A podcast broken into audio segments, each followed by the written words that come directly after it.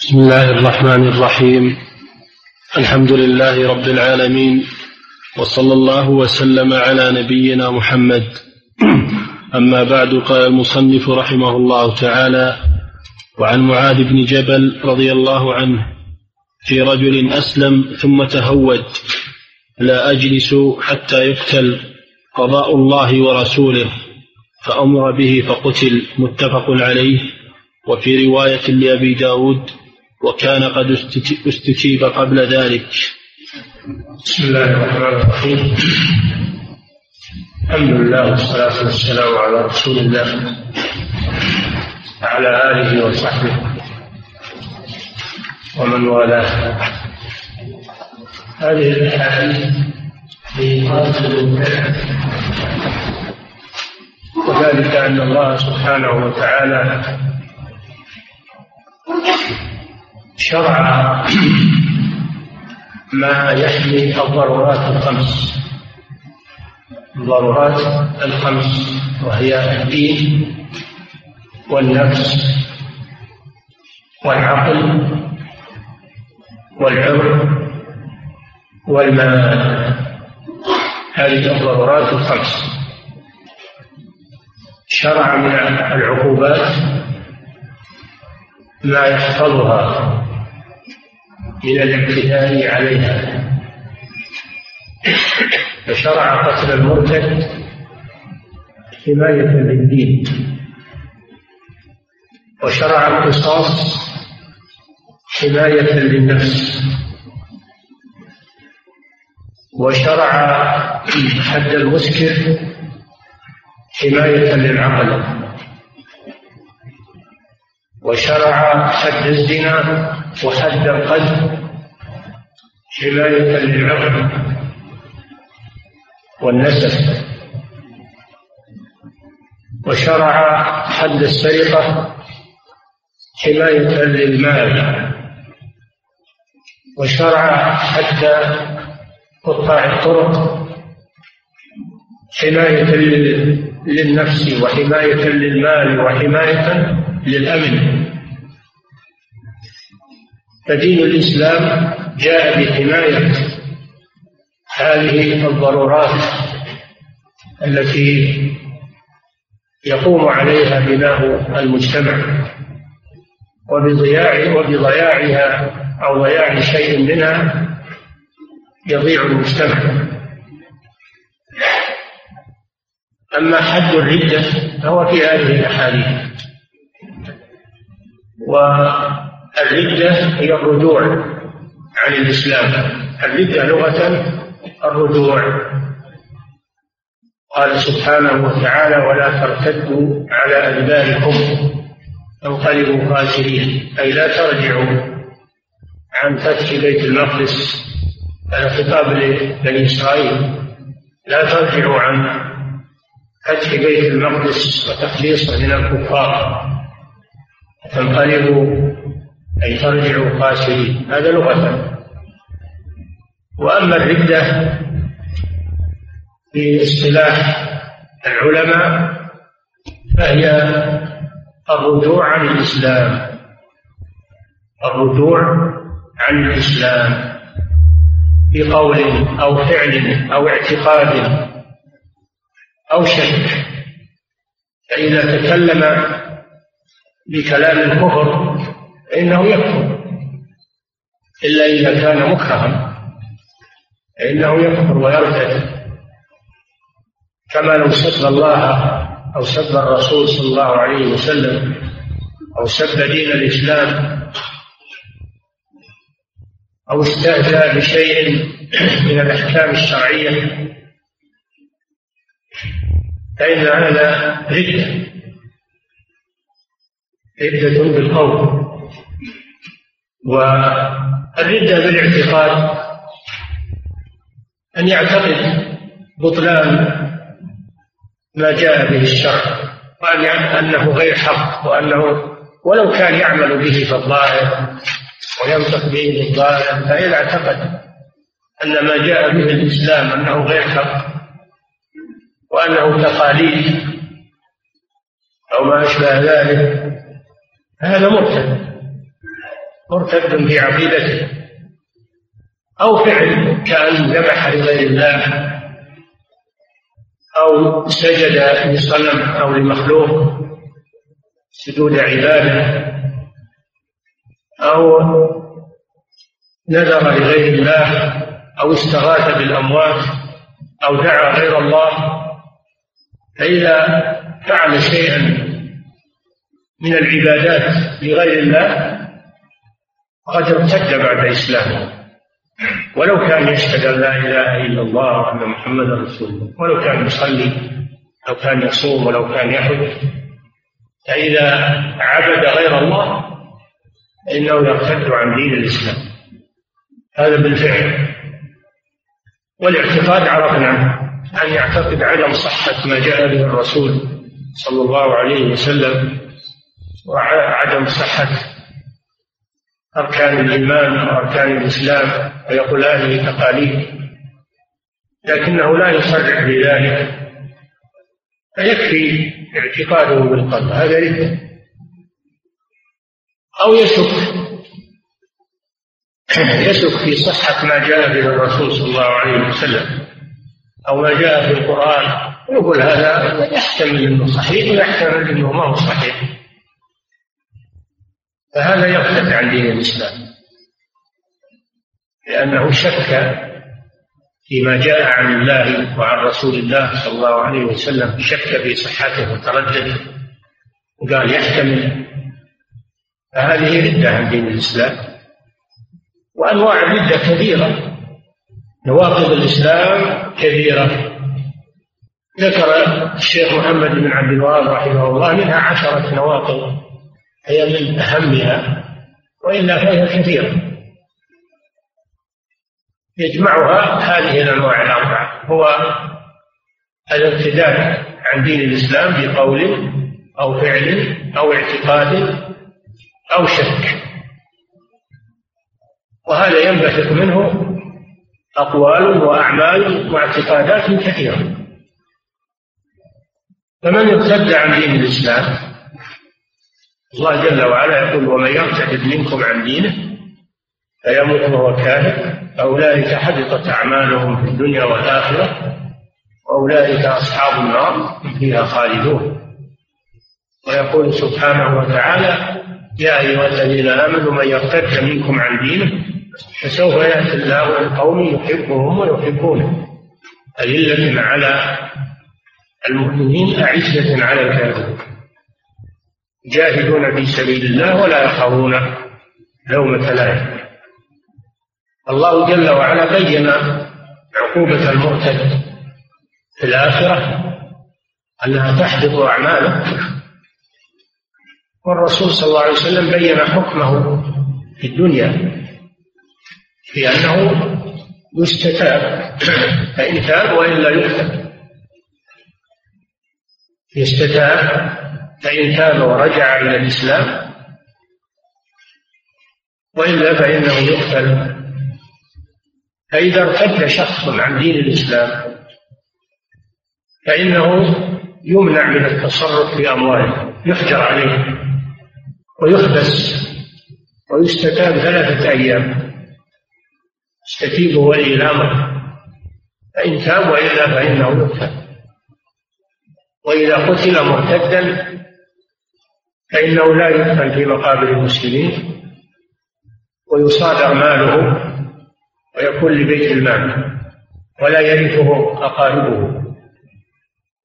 لا يرثه أقاربه لأنه أصبح لا دين له. فلا يكون له ملك يزول ملكه يزول ملكه عن أمواله. فتكون لبيت مال المسلمين. شيئا لبيت مال المسلمين هذا حكم المرتد. وفي هذا الحديث أن معاذ بن جبل رضي الله عنه لما بعثه النبي صلى الله عليه وسلم إلى اليمن وكان قد بعث قبله أبا موسى الأشعري. وارتد ارتد رجل من اليهود أسلم ثم ارتد فحبسه أبو موسى واستتابه فلم يتب. فلما رآه معاذ رضي الله عنه قال لا أجلس حتى يقتل. قضاء الله ورسوله. فقتل. فهذا فيه دليل على أن المرتد إذا لم يتب أنه يقتل ولا يترك. وأن هذا هو قضاء الله ورسوله. والحكمة في قتله أنه عرف الحق ثم تركه. عرف الحق ثم تركه. خلاف الكافر الأصلي الذي لم يدخل في الإسلام لأن الكافر ما دخل في الإسلام. باق على الكفر لكن هذا دخل في الإسلام وعرف أنه حق واعترف وأقر أنه حق ثم تركه. واتخذ الدين ألعوبة فهذا حكمه القتل لئلا يقتدي به غيره وحماية للعقيدة من تلاعب. فيه الآن من الناس من يشكك في قتل المرتد ويقولون هذا حبس للحريات كبت للحريات الناس أحرار. سبحان الله أحرار. أحرار عن عبادة الله. هل أحد يتمرد على عبادة الله ويقال هذا حر؟ الله جل وعلا خلق الخلق لعبادته فإذا عرفها الإنسان والتزم بها وعبد الله ثم ارتد فهذا لا يصلح للبقاء. لأنه أصبح مستهزئا بدين الله عز وجل. فلا يصلح للبقاء. يجب قتله حماية للدين من التلاعب. والناس ما هم أحرار في دين الله. الناس عبيد عبيد لله عز وجل. فمن اعتدى على العقيدة واعتدى على دين الله بالردة فإنه وقال معاذ قضاء الله ورسوله. هذا دليل على أن الله قضى بأن بأن المرتد يقتل وأن والرسول صلى الله عليه وسلم قضى بأن المرتد يقتل. وهذا فيه رد على هؤلاء. يقولون إنه لم يقتل أحد في عهد النبي صلى الله عليه وسلم ممن يقتل الرسول لم يقتل احدا على دين. فنقول يكفي قول الرسول صلى الله عليه وسلم من بدل دينه فاقتلوه. ويكفي قوله صلى الله عليه وسلم لا يحل دم مسلم إلا بإحدى ثلاث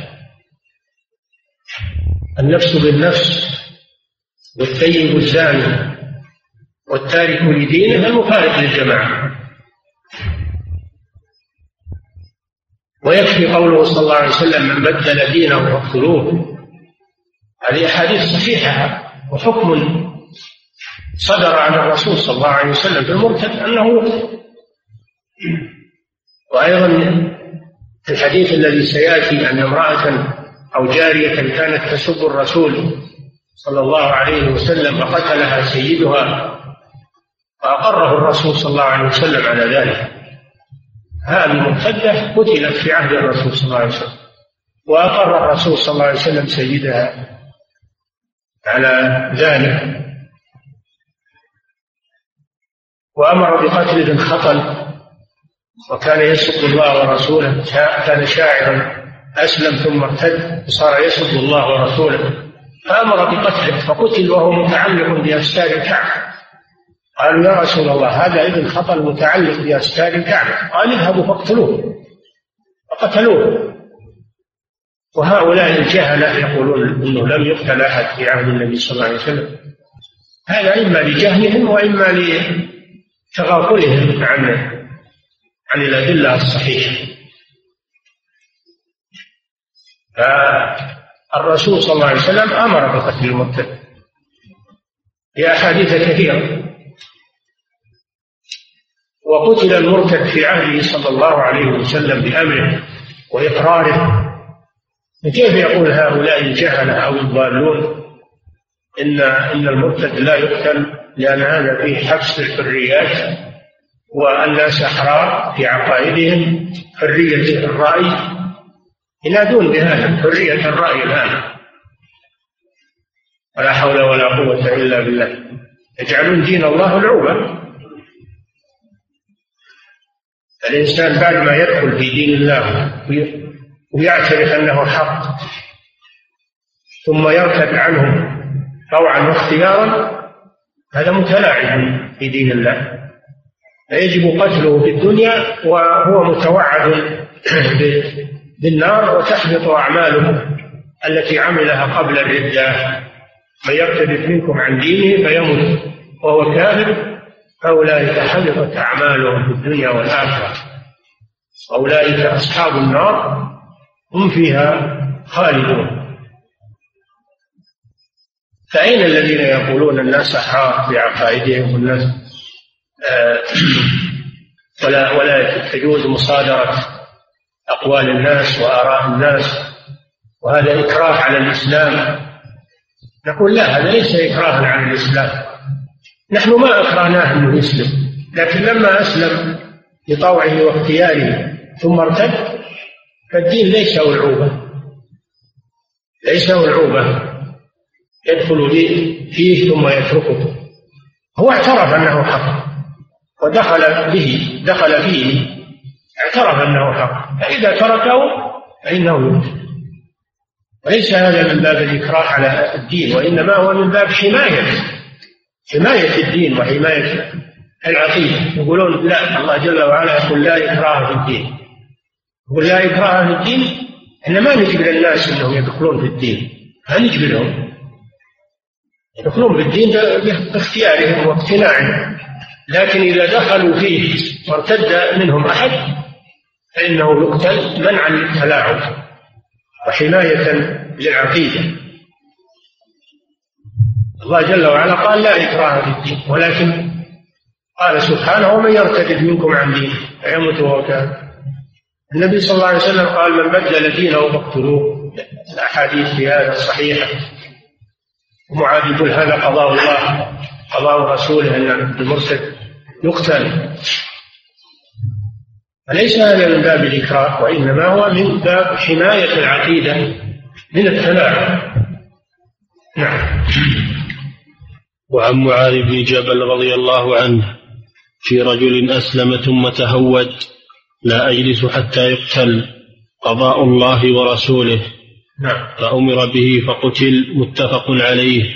وفي رواية لأبي داود وكان قد استتيب قبل ذلك. نعم. هذا فيه ثبوت قتل المرتد وفيه أنه استتاب قبل أن يقتل وفيه الرد على من يزعم أن المرتد لا يقتل وأن هذا يكون من الإكراه. والله جل وعلا يقول لا إكراه في الدين. هؤلاء لا يفهمون القرآن أو يفهمون ولكنهم يريدون التضليل ويتبعون ما تشابه منه ابتغاء الفتنة وابتغاء تأويل نعم.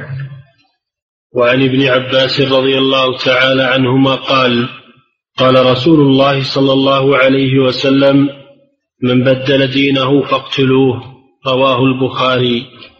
من بدل دينه فاقتلوه أي ارتد عن الإسلام. بدل دينه يعني دين الإسلام بالكفر. فكفر بعد إسلامه. فهذا يقتل بأمر رسول الله صلى الله عليه وسلم.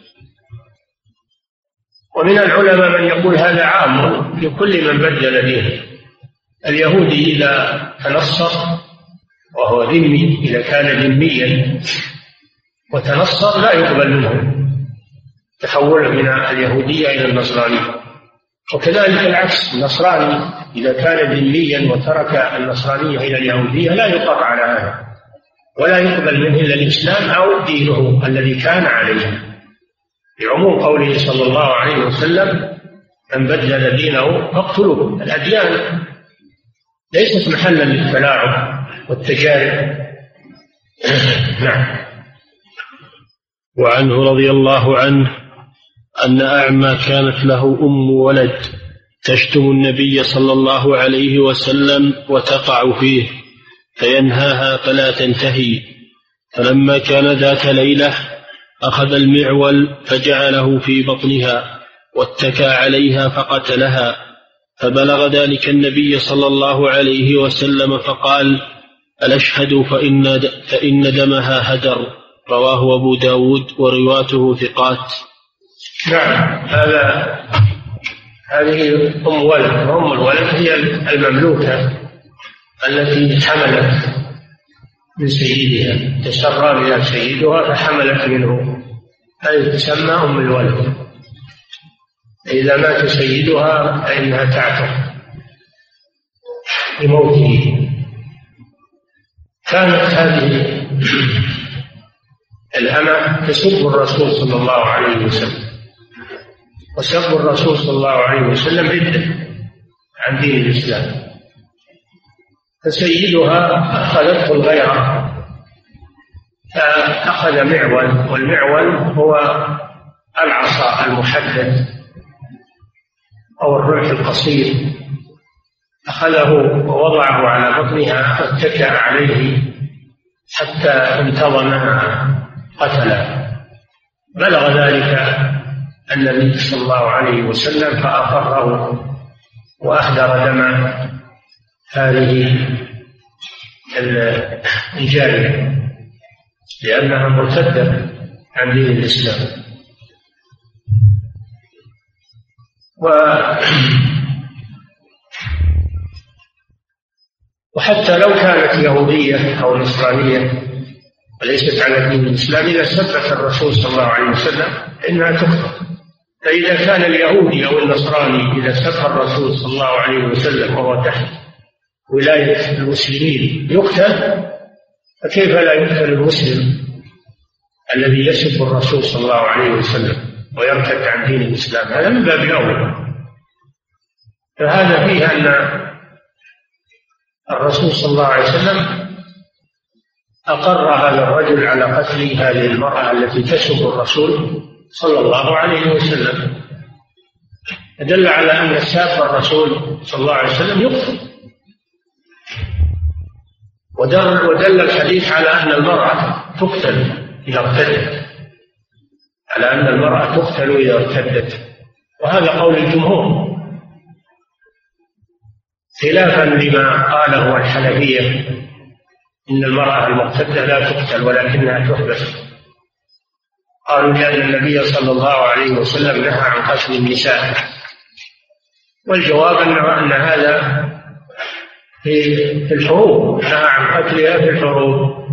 لأن المرأة لا تحارب ولا تحمل السلاح فلا تقتل. أما في الردة فإنها تقتل بدليل هذا الحديث.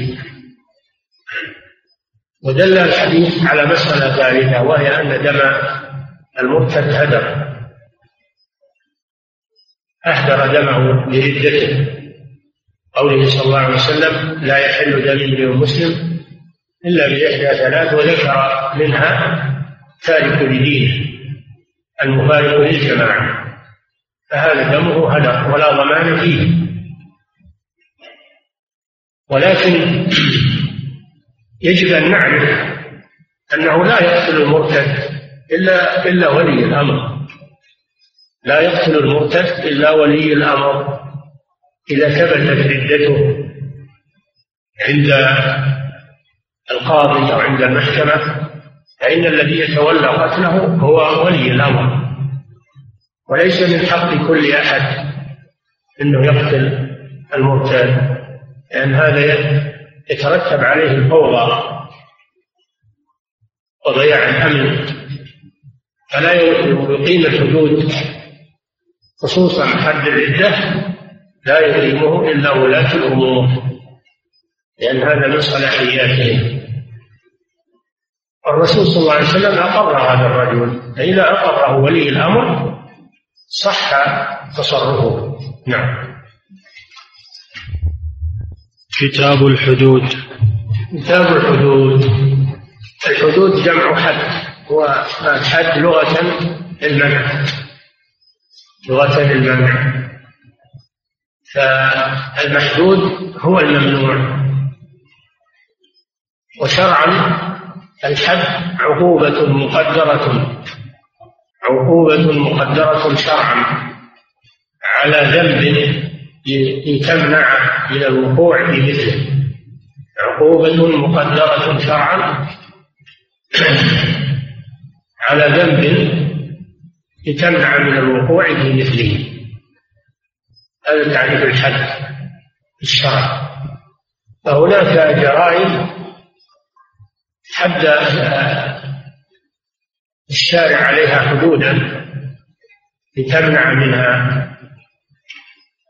مثل حد الزنا وحد السرقة وحد شرب الخمر وحد القذف وقوله مقدرة شرعا يخرج العقوبة غير المقدرة من التعزير. هذا لا يسمى حدا. لا يسمى حدا. وحدود الله محارمة. حدود الله هي محارمه. الله جل وعلا يقول تلك حدود الله فلا تعتدوها. وفي الآية الأخرى تلك حدود الله فلا تقربوها فما الفرق بين الآيتين؟ قالوا الحدود إذا أريد بها المحرمات فإنه لا تقرب. هذا نهي عن الوسائل. التي تفضي إليها. تجنب الوسائل التي تفضي إلى الحرام. لا تقربوها يعني اتركوها واتركوا الوسائل التي تؤدي إليها. فما أدى إلى الحرام فهو حرام. أما إذا كانت الحدود المباحات المباحات أيضا حدود الله عز وجل. المباحات لا تتعدى. وأما المحرمات